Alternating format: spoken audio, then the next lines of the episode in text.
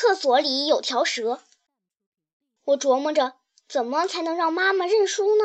我有了一个好办法，在日记里写点怪怪的事情，妈妈看了叫她大吃一惊。但也不能写那些根本不存在的谎话呀！好不容易才坚持下来的日记嘛。于是我决定写明天的日记。明天的日记，嘻嘻。我一边笑一边想，我的脑袋还真够好使的。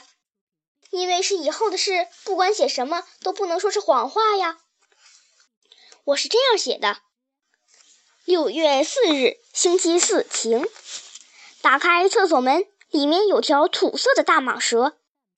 人哪怕是被它咬了豆大的一口，也活不长了，准没命。我运足了气，嘿的一声，把这条叫人发毛的大蟒蛇干掉了。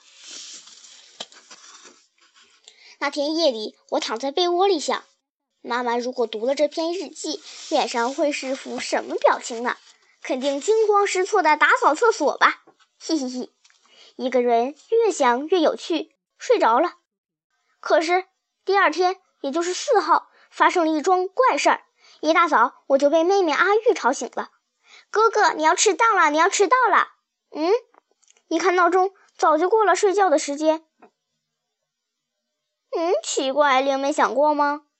我像条懒虫似的钻出了被窝，好困啊，眼睛黏糊糊的，摇摇晃晃的走进了厕所。咚咚，我敲敲门，咚咚，里头有回音。诶。爸爸早就上班去了，妈妈又在厨房里。